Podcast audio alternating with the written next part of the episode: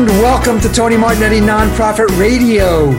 Big nonprofit ideas for the other 95%. I'm your aptly named host of your favorite hebdomadal podcast.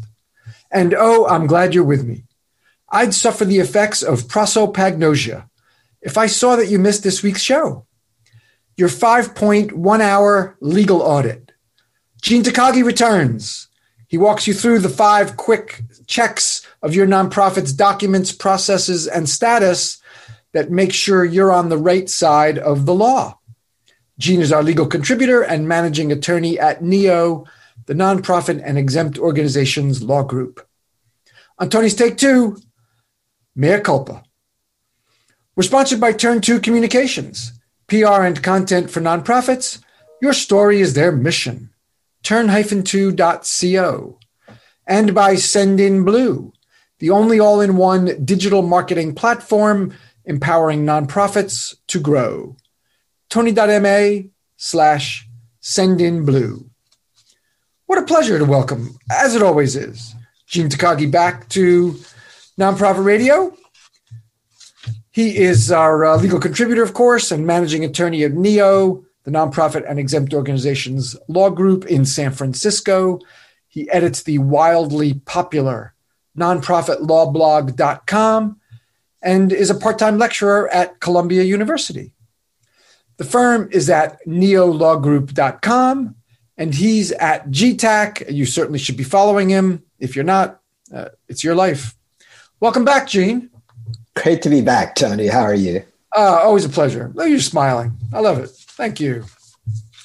How's everything going, San Francisco wise, now late June?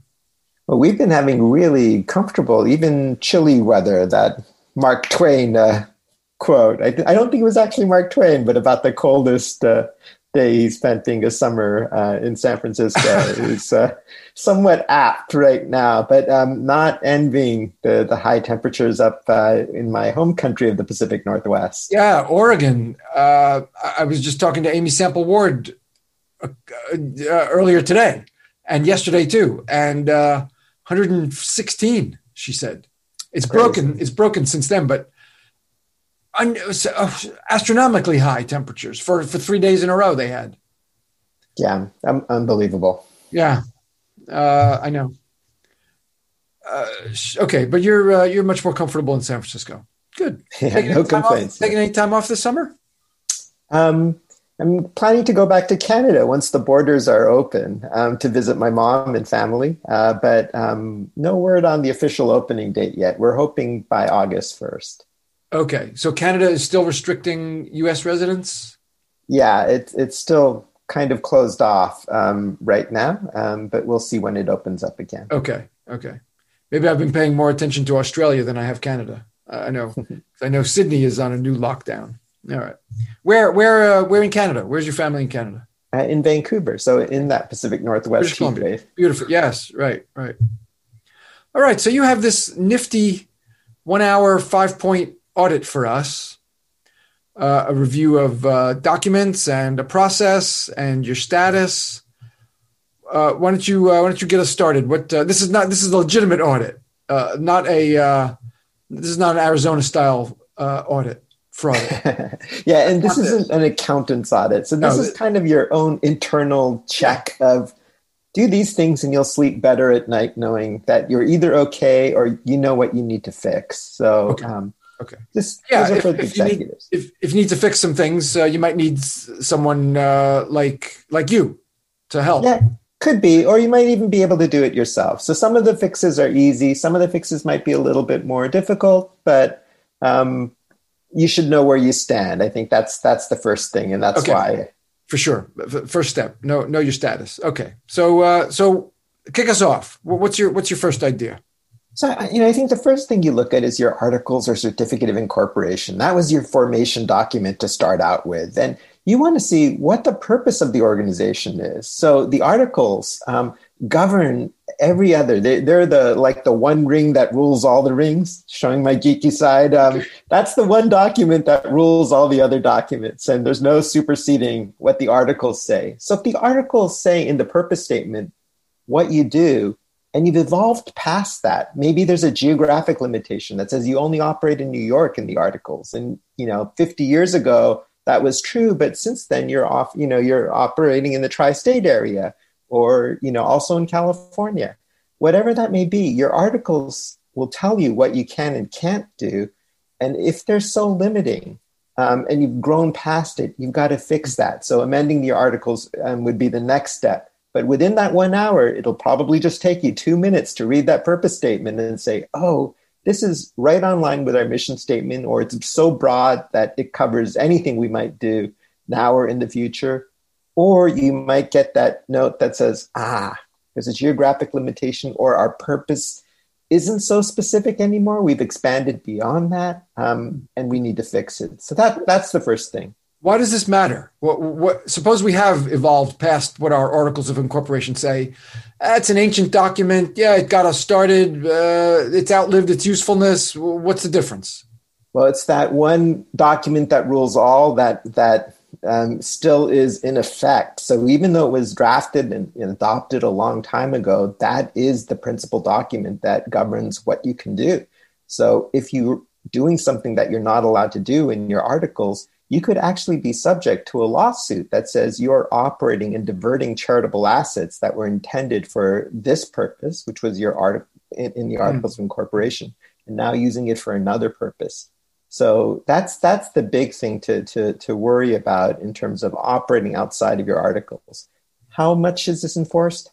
Probably not very much, absent a complaint from somebody. But if you have an unhappy board member or an unhappy donor that takes mm. a look at the articles or an unhappy funder, um, that can get you into some trouble. And it probably shows you that the very, very most basic step in, in your due diligence or in your homework about making sure your organization is run properly, you missed. Um, and that could be a sign of other problems. So you want to fix that if it's if it's a problem. Don't lose too much sleep over it, but identify it and fix it if necessary. All right. So you mentioned funders. Uh, I, I, assume this is such a basic document, and we, uh, you lawyers, me, former lawyer, would call them your organic documents because they are your your origin. This and the next one we're going to talk about your bylaws. Um, so these are these are commonly asked for by uh, by by foundations or other other institutional funders. I wouldn't necessarily say commonly, but they're usually publicly available. Um, and so that hmm. means that anybody could ask for it and you would have to give it to them. Or more often, it's just available on the Secretary of State's website or something where you could just uh, right. pull up a PDF yeah. file and take so you look. Want to, you want to avoid embarrassment there too, if some folks exactly. are looking at that.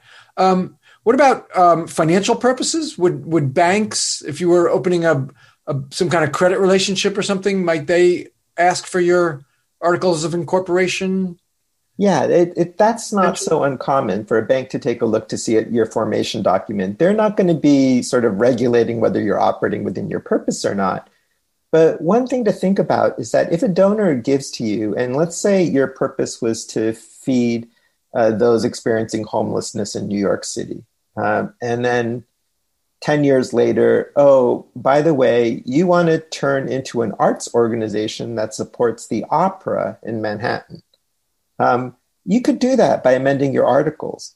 And if you do something drastic like that, if, if your mission has evolved over time quite distinct from what you originally planned and you never bothered fixing your articles, that could be seen as a serious breach uh, and diversion of charitable assets. So, a donor that donated to you would have expected you to um, be in compliance with your articles and may have donated based on that reliance that you're helping the homeless rather than supporting the opera. And that's another thing you need to avoid. So, if you were raising funds under the old purpose, the funds that you raise are still stuck on that purpose. You can't deploy those assets for a brand new purpose that you never informed um, the the government agency that that uh, has your secretary uh, your articles of incorporation filed. Um, you can't divert it for other purposes. Okay, and that that's probably the Secretary of State. Uh, in, in, well, it, it, varies. I shouldn't say probably. It's right. Secretary of State in some states. Some states, it's the Attorney General's office has a charities bureau they, that might be the office in some places. Yeah, so the, the Secretary of State or Division of Corporations or, or something like that would be the, the ones that are looking at your articles um, in, on the formation uh, okay, um, and okay. then amending it. So they're kind of a ministerial body. The attorney generals usually are your charities regulator, so they would be the ones that say you're not you're using charitable assets for the wrong purpose. Okay, right, because you are incorporated as a, a, not-for-profit corporation in your state. So that's why, Gene, that's why you're saying uh, you folks are incorporated as that in that way. So that's why it would be whatever agency that regulates the, the corporations in your state. Right. That's that's how you would fix the articles and Yeah. why you want to check check because anybody else may be able to pull those articles from that that department. Right. You're a you're a nonprofit corporation Yeah. under state law. It's time for a break. Turn Two communications. The Chronicle of Philanthropy, the New York Times, the Wall Street Journal, USA Today, Stanford Social Innovation Review, the Washington Post. The Hill, Crain's, Nonprofit Quarterly, Forbes, Market Watch. Whew. That's where Turn Two clients have gotten exposure. Do you want that kind of exposure? Turn 2 has the relationships that can make it hapen. Turn-2.co. Your story is their mission. All right. So I mentioned uh, the second check uh, of our five is uh, your bylaws. What, what remind folks what the purpose of the bylaws are and what are we looking for here? So the bylaws are pretty much the instruction manual for how your um, organization is governed. And by, by governed, I, I, mean sort of board of directors, how they operate, how they meet, who are the officers of the organization, what authority do they have, what committees do they have. Um, and so really are um, more specific than the articles of incorporation, mm-hmm. although they have to be consistent with the articles, because again, the articles rule all. Um, but in an hour, you won't be able to review your whole bylaws. But what I suggest here in that one hour audit is check the provision on how directors are selected. So there may be a regular election process where the board uh, is called self perpetuating. The board elects its own successors. Uh, but oftentimes, uh, organizations will forget to elect their directors, you know, when their term ends. So it might say the term is two years or three years. Um, and they just let directors keep serving until they want to resign. Well, that's a problem. Um, so making sure that you are fulfilling the requirements uh, uh, about director uh, elections um, is really important. And sometimes um, directors are selected through other methods. They might be appointed or designated by another party or an individual. And that's pretty common in private foundations, a little less common in public charities, but if you have those type of, of provisions in your bylaws, you want to make sure that the person who is appointing or designating them is actually doing so. Mm-hmm. Uh, and you want to make sure that you're sort of following all the, the provisions about, well, how elections are supposed to be run, if they're nominating processes or anything else. If you're not complying with those, get rid of them um, and, and state exactly how you are electing directors. And um, that's that's what you should really check because um, if you enter into a big transaction like a merger or you're going to get into a big lease, um, oftentimes the other party may want to see your bylaws, um, and you are making representations in that contract of saying that we are in compliance with all of our sort of organizational documents, uh, and by not checking whether you are or not, especially on the selection of directors, which is maybe the most important thing in your bylaws. Um, that's that's a huge red flag and may let the other party off the hook to be able to cancel that contract that you entered into and kick you out if it's a lease or um, right. you know blow the merger up. So you want to make sure if you're making those type of representations that you are compliant. And again, it's just basic compliance. That's one of the the you know top five I would say is to make sure your directors are regularly elected. So you want to make sure you cover your bases just to to look like a good corporate citizen. And part of what you'll find in the bylaws is how to amend the bylaws. So if you find that you're not complying with what the bylaws are, either I get you either amend the bylaws to to the way you are practicing now or conform your practice to what the bylaws says. But but if you need to amend the bylaws in the bylaws, it should say how to amend them, right? With some some majority or other vote of the board members, I presume. Yeah, absolutely. So if it's really simple, it'll say you can amend it by action of the board. But there are some complicated amendment provisions as well. So now we're digging a little deeper. So All if right. we do need to amend it, we're going to go more than an hour on our overall legal review. Okay. But yeah, it is something you're going to need to do. And you want to check. In that case, if you can get, if you have the resources to afford a lawyer, can get a pro bono lawyer, have them help you with the amendment to the bylaws. That's a, a pretty major action. Okay. Okay.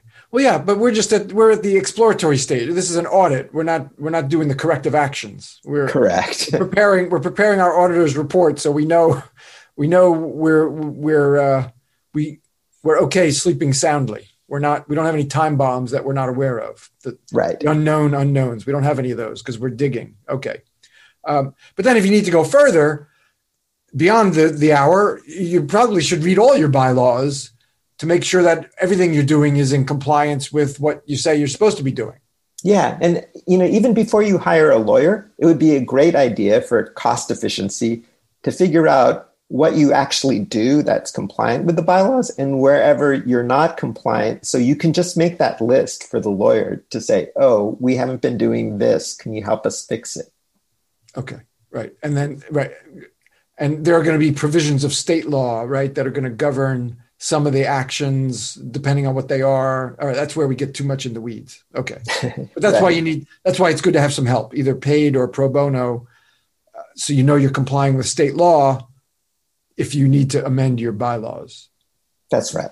Okay cool. I see i'm trainable.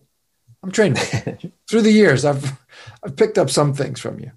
Um, all right what's our what's our number three of five so n- number three is, um, you know, because fundraising is so important, of course, for, for nonprofit organizations, you want to make sure that you are helping your donors as well. And if you don't have the right language in your donor receipt, a donor might not be able to take a charitable contribution deduction if audited and might get it reversed on them. So it's really important to know what you need to put in a donation receipt. Okay. Um, and we know that uh, for donations of two hundred and fifty dollars or more, that's when that's when you have to issue the receipt. Yeah, so that is for for a donor. So a donor might need just a check, you know, their their return check um, for uh, or a copy of the check um, for a donation of a hundred dollars, and to take a deduction right. for it. That might be enough. But if it is two hundred fifty dollars or more, they need a special receipt coming back from the charity. Uh, and in that receipt, of course, it's you know the name of the donor and the amount donated, and if there's non-cash stuff, a description of that stuff. But what's key is there has to be a specific sentence in there that says something to the effect of um, no goods or services were provided by the organization in return for this contribution. Um, or if there was something that was um, given back to the um, to the donor uh, in exchange that wasn't just very trivial and, and what lawyers call de minimis jargon jail there. But um, it, for, for something so so trivial and small like a little sticker or something um, you don't have to value that. But if it's something like a ticket to a concert um, it's kind of like the same type of receipt for those um, of you out there that attend a gala event and you get the chicken dinner that comes with your you know uh, uh, attendance and you spent $100 on the ticket, you get some sort of receipt that comes back to you saying, Thank you for your $100. By the way, $25 was the value of your chicken dinner, so you can get a charitable contribution deduction of up to $75. So that's the same type of thing that you would expect here. The other, the other place this plays out a lot is uh, schools with sporting events. When people make a donation and maybe in exchange for their donation, they get a ticket package of some value. So you have to report that, reveal that ticket value in your receipt or your acknowledgement yeah. letter. The That's other thing we didn't mention is okay, okay. Um, also, the date of gift, which which becomes important at the end of the year. Some you know some last minute December thirty, December thirty one gifts might not get processed until early January, but but the, the gift was received on December 30th or 31st. So you want to make that make that clear. Yeah, absolutely. And the IRS has a publication. If you if you Google IRS sort of donor receipt, you'll probably find uh, the publication that tells you exactly what elements that you, you should include on a receipt and when it's triggered. We talked about $250 or more. There's also something called the quid pro quo, which we talked about as well, the chicken dinner type uh, contribution. So there's certain elements that need to be put in depending upon that gift and what else comes back to the donor in return just take a quick look at that. But make sure your donor receipt has that language. If nothing is returned back to the donor, that it actually states that, um, because in every legal case where the IRS tries to deny a deduction and the donor fights it, and this could sometimes be for like a million bucks or two million or ten million dollars, mm. the IRS always wins because the plain language of the statute says if you don't have this language, you don't get a deduction, and it's hard to fight, even if you think for moral reasons, of course, they gave this gift and they should get a deduction. And it's just one little sentence or phrase that's missing. That's ridiculous, but that's the law. It's time for Tony's Take Two Mea culpa. If you were a fast listener last week, you would have listened on Monday and you would have heard a nonprofit radio with an inappropriate Tony's Take Two. I made an inappropriate joke about drug addiction and boasted about privilege without bothering to acknowledge it. If you heard that show that had that version of Tony's Take Two, I'm sorry that you had to listen to that. I regret that I recorded it. I thank the team at NTEN and Amy Sample Ward for pointing out the inappropriate Tony's Take Two to me. They did it on Monday. By Tuesday morning, there was a new version of nonprofit radio with a different Tony's Take Two. I hope it never happens again. If it does, I hope you and your fellow listeners will let me know. That is Tony's Take Two. Now back to your five point one hour legal audit. The publication you're referring to is uh, 526. It's it's written. It's it is very really very valuable. Um, it's written for donors to tell them what they need to substantiate, but nonprofits can use it to make sure that they're giving their donors what they need to to make the substantiation. So uh, you're right; it's online. It's publication 526, and it, it goes through all the rules that your donors have to follow. So you can help them by reading that by, by checking that out as well. And there's a little brochure too that's a summary of the things that we talked about, which is even shorter. So um, at okay. least use that. Yeah, yeah. Five twenty six is pretty long, but but it's got a, a linkable uh, or a linked uh, table of contents too. So yeah. there's there's some help. The IRS is. I, I, mean, the folks are trying to do their jobs. I always I always feel bad for the IRS. Uh, I don't know. It's a tough job. It really they're a is. beleaguered uh, agency. You know, nobody wants to pay them or uh, do what they nobody wants to be uh, questioned by them people's hearts race when they get a an envelope from them you know but overall i mean i i think for as broad as their work is i i, I credit them i think i think the irs is i think they're doing a good job as, as best they can with being having the reputation that they have and all being so politicized through the years and et cetera so I've never been audited though, too. So maybe if I had been privately audited, uh, maybe maybe my opinion of the IRS would be different. I don't know. Have you ever been audited, Gene? I have been. When I left a big firm and opened my own firm, my income went down that first year dramatically because I left the big firm with no clients. So yeah. Um, that triggered an, an audit of oh, like, did what are okay. you doing?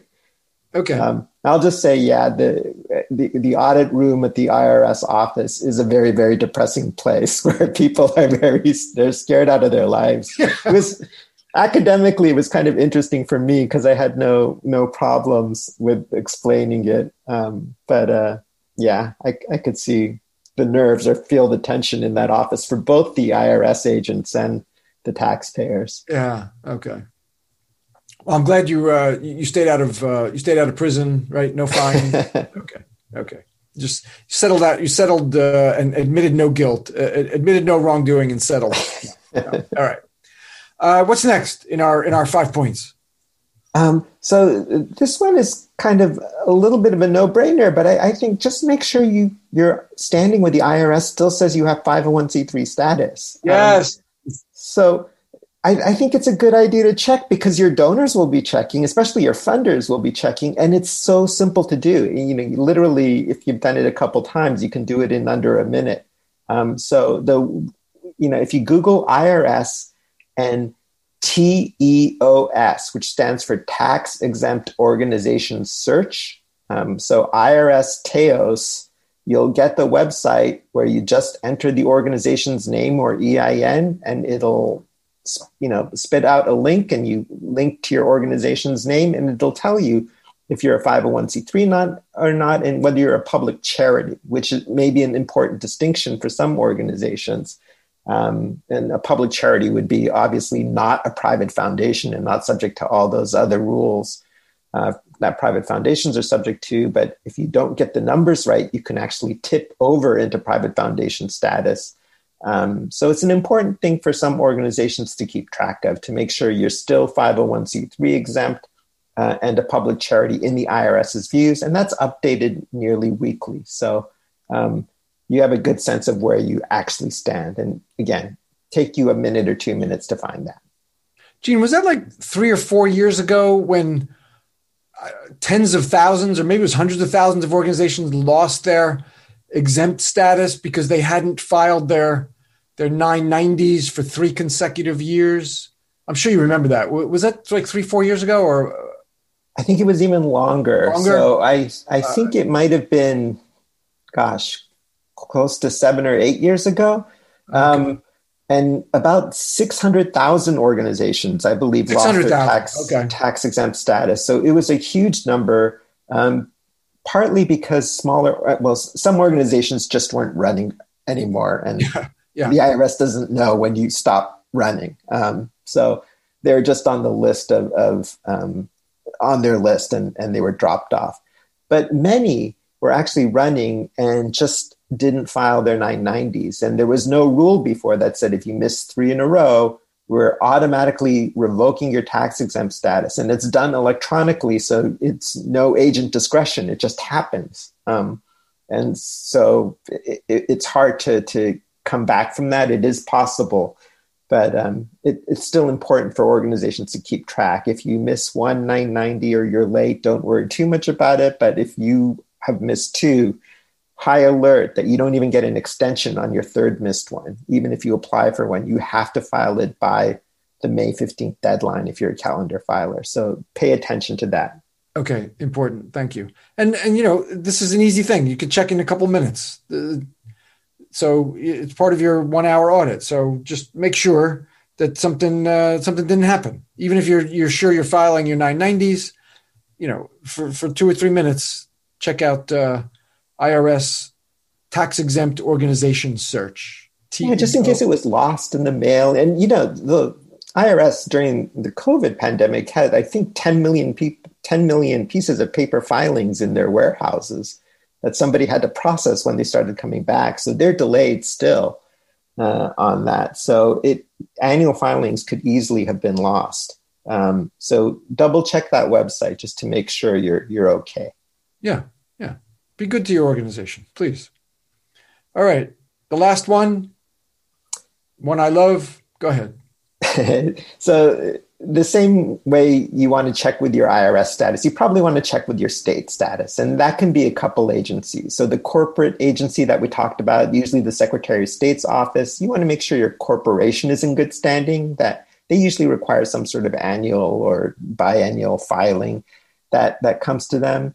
And then the attorney general or charities regulator might be a different agency, and they may also require charity registration on an annual basis. So making sure you file with each of those agencies is really important. And there's usually an online database for most states where you can check to see what your most recent filing was. And if you're delinquent or if you've been suspended, um, or even uh, in, in some cases um, terminated because of lack of fi- filing. So if, if you find that, then you know there's stuff to fix and you probably need to call a lawyer at that point. Um, but just check it. If you check it annually, you'll find it's easy. Again, probably once you've done it once and you write down a few notes about how to access that site, it'll only take you a few minutes to just double check both the state, usually Secretary of State for your corporation um, status, and the Attorney General or Charities Regulator for your charities registration status. Right. You want to make sure that you're uh, in compliance not and and for the for the latter of that in compliance not only in your state but now i'm going beyond your one hour but uh, that's okay. We go a little deeper. You need to be in compliance with the solicitation reg- regulations in all the states where you are soliciting donations not just and they need to call. not just your yeah. own state. And they need to call somebody like you if that's the case. So if they know they're fundraising in multiple states or using um, people or companies to help them fundraise in other states. Yes. They need to call someone like you and say, hey, what do we need to do to make sure that we're in compliance with that other state's rules? We're, we're not incorporated there, but we're doing business or fundraising there. What do we need to do? Right. Thank you. It's time for a break. Sendinblue. It's an all in one digital marketing platform with tools to build end-to-end digital campaigns that look professional, are affordable, and keep you organized. They do digital campaign marketing. Most marketing software is designed for big companies and has that enterprise level price tag. Tisk tisk if you're using those. Sendinblue is priced for nonprofits. It's an easy to use marketing platform that walks you through the steps of building a campaign. To try out Sendinblue and get a free month, hit the listener landing page at tony.ma slash sendinblue. We've got buku buttloads more time for your five point one hour legal audit.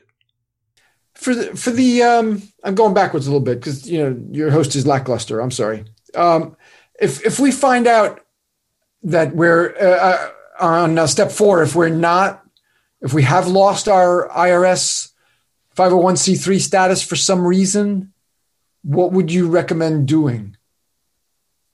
So f- find out the reason first of all. So um, if it was for um, failing to file three 990s in a row, that's probably the most common reason for getting um, your exemption revoked um, find out if that was actually true. Did you actually miss those filings? Did an accountant help you with them? Um, did some you know volunteer do that? Um, find out what the status is, uh, and then uh, contact the IRS to to ensure that that was the actual reason. And if you have filed the 990s and the IRS has somehow lost it, you should tell that to them um, see if you have a like a return receipt, which I always recommend. If you haven't electronically filed, make sure you have some evidence that it actually got sent uh, to the IRS's office because that will help you. And in uh, if they had made the mistake uh, or they lost the filing, that'll help um, them reverse the process.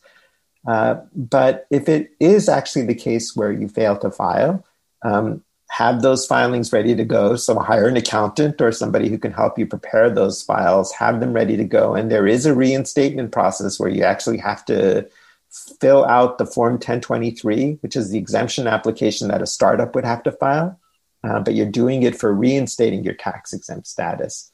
Um, so there is a process. The IRS has tried to make it easier for some organizations where they've just kind of missed filings, but it hasn't been like we've been out of compliance for 20 years. Yeah, we've never filed. Right. Yeah.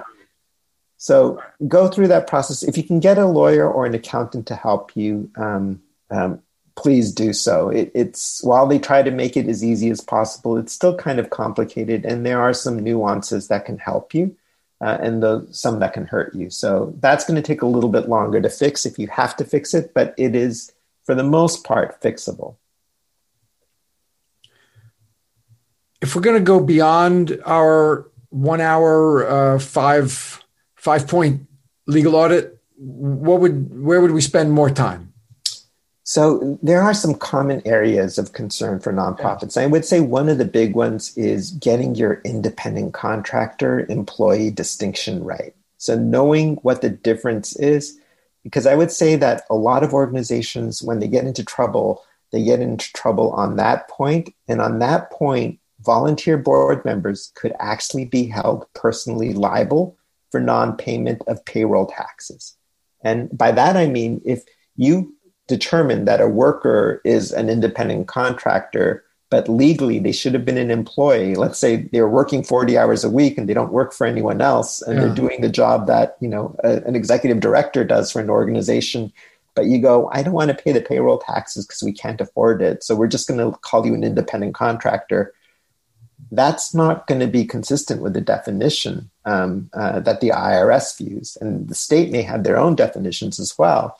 Um, but the employer for an employee has to pay their portion of the payroll tax. And if the payroll tax didn't get paid, uh, then there may be a claim against the organization.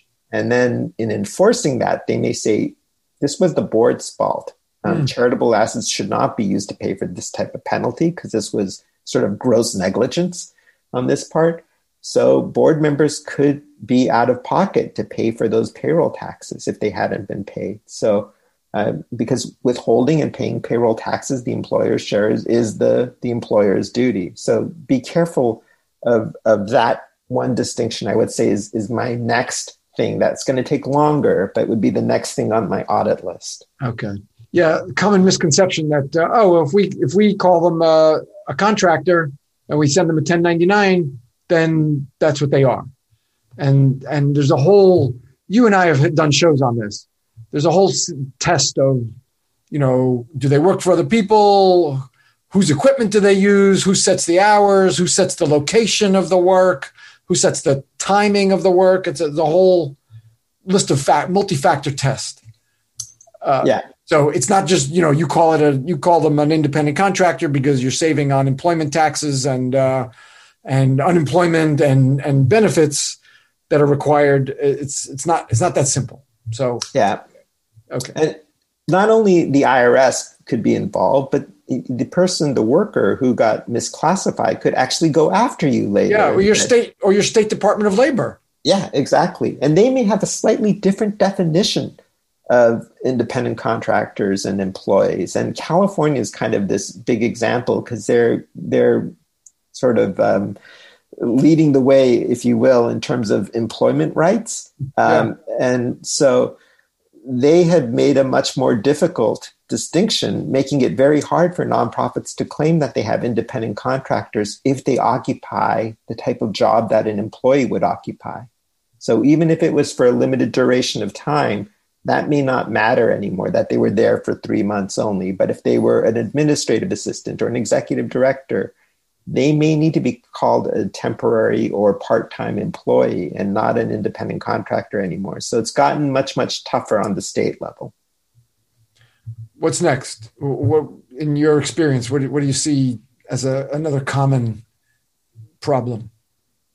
So not necessarily a problem, but for a way um, for the boards to sort of quickly get policies in place to make sure that they're doing their job in terms of providing oversight since they're not there every day. And you know maybe they're meeting once a month or once every other month. Um, uh, and maybe for just a couple hours. So there's only so much that they can do. But what they can do is create some policies or have policies created that they can approve that govern the organization and these policies some of them are referenced in the form 990 and the 990 asks you the irs is asking you through the 990 do you have these policies? And if you say no, well, it used to be kind of normal a while ago, you know, more than 10 years ago for a lot of organizations to say no. Mm. But since they started asking these questions, I think in 2008, maybe, um, the more often you put no, the more an outlier you've become because most organizations have seen these questions and said, oh, if we keep saying no to this, is this going to trigger an audit risk? Uh, and the answer is probably yes. Um, so saying yes to we have these policies makes sense. And that would be document retention and destruction, whistleblower, uh, the board level review of the Form 990. Um, those are, are really common ones that, that you can incorporate really quickly. I would also add expense reimbursements. Who has signing authority? Can anybody in your organization sign a contract or sign a check? Um, or only the executive director? What if they're not around? Um, so just having policies rather than the board going, you guys figure it out. Um, having a policy in place is really important for a board to do. Um, gift acceptance, um, another one. Gift acceptance. Yeah. Right. Uh, there's another angle to this too, which is the uh, the charity rating agencies, um, Charity Navigator. Uh, well, uh, the old GuideStar. Now it's merged and it's uh, Candid, merged with the Foundation Center, Candid. But th- those rating agencies also ask for uh, ask about these standard policies like whistleblower, document retention, et cetera. Yeah, it's a uh, proxy. conflict, conflict of interest, board oh. conflict of interest. Another another common uh, commonly required policy. Absolutely. And I, am sorry I missed that one because I think that's the most important one of, okay. of all of them. Okay. Outside of the articles and bylaws, that's right, I got most. you. I got you, Gene. All right, no problem. So yeah, so aside from uh, the IRS asking, charity rating agencies ask also for these basic policies. Yeah, and it's a proxy for them to say, is this organization well governed? Does it have a good board of directors in place? Um, and if you keep answering no, we don't have these policies, then they're going to assume that you're not very well governed. Yeah. Oh, it's like someone reading your bylaws or your articles of incorporation. You know, somebody might get a wild hair and decide to go read your articles of incorporation and then see that uh, they're out of date. Or you might, you know, you might have your bylaws disclosed on your website, but some disgruntled person or just even some uh, neutral person might see that you know you don't you don't conduct yourselves the way your documents say you're supposed to you know, it's embarrassing. At, at, at the at the best, it's embarrassing. Yeah, and for for um, older folks like me, Tony, uh, when somebody has in their bylaws like you can deliver notice by telegraph, um, not, not a great sign for some of the younger funders who may be considering your organization. Right. All right. Or we could even update it and make it still bad. Fax. Notice notice by fax, facsimile. I still have a Hotmail account, so I'm okay with fax still. All right, but you don't use your fax. You don't have a fax machine, do you? I still do. You do. Do you get any traffic on it? Um, I well, I use eFax as as my primary. So I have a, a paper printing fax as a backup, but eFax okay. is the primary. I remember eFax. You used to send you could people would send documents to the phone number, right? At like the phone number at efax.com or something, and it would print on your machine. Wasn't that isn't that how it works? Oh, so this eFax is um, they send a fax to my fax machine, but I have my fax machine turned off, and it sends me an email of what the fax would look like. Oh, okay, okay. Well, that's right. Okay, so I'm starting, but there there was a there was eFax used to somebody could send an email to your fax machine through the phone number at efax.com, and it would print on your machine. Yeah, I think that's right, Tony. But you've updated. Uh, you're, you're you've you updated sometime around 1997, I guess. One sub level above and that. You uh, you get an email now. Congratulations, you get emails. All right, Gene. That's my yeah. My nieces don't even answer emails now. It has to be text, text or, right. or, they're not responding. Right. In another year, it'll just be. If it's not a TikTok, then forget about it. They don't, they don't know you. All right, we're gonna leave it there, Gene. So we talked about our five points we talked about going a little further. If you're, if you, uh, if you want the uh, summa cum laude of legal audits, you can go a couple steps further. Thank you very much, Gene. Great to be with you, Tony. Thank you. Um, my pleasure. Thank you, Gene Takagi. NEO is the firm, the nonprofit uh, and exempt organizations law group in San Francisco. Subscribe to this blog, nonprofitlawblog.com. It, it is wildly popular. And Gene is at GTAC. Thanks again, Gene. Thanks, Tony. Next week, more from 21 NTC, the Nonprofit Technology Conference. If you missed any part of this week's show, I beseech you, find it at tonymartignetti.com. We're sponsored by Turn 2 Communications, PR and content for nonprofits. Your story is their mission. Turn-2.co. and by Sendinblue, the only all in one digital marketing platform empowering nonprofits to grow. Tony.ma slash sendinblue. Our creative producer is Claire Meyerhoff. The show's social media is by Susan Chavez. Mark Silverman is our web guy, and this music is by Scott Stein. Thank you for that affirmation, Scotty. Be with me next week for Nonprofit Radio. Big nonprofit ideas for the other 95%. Go out and be great.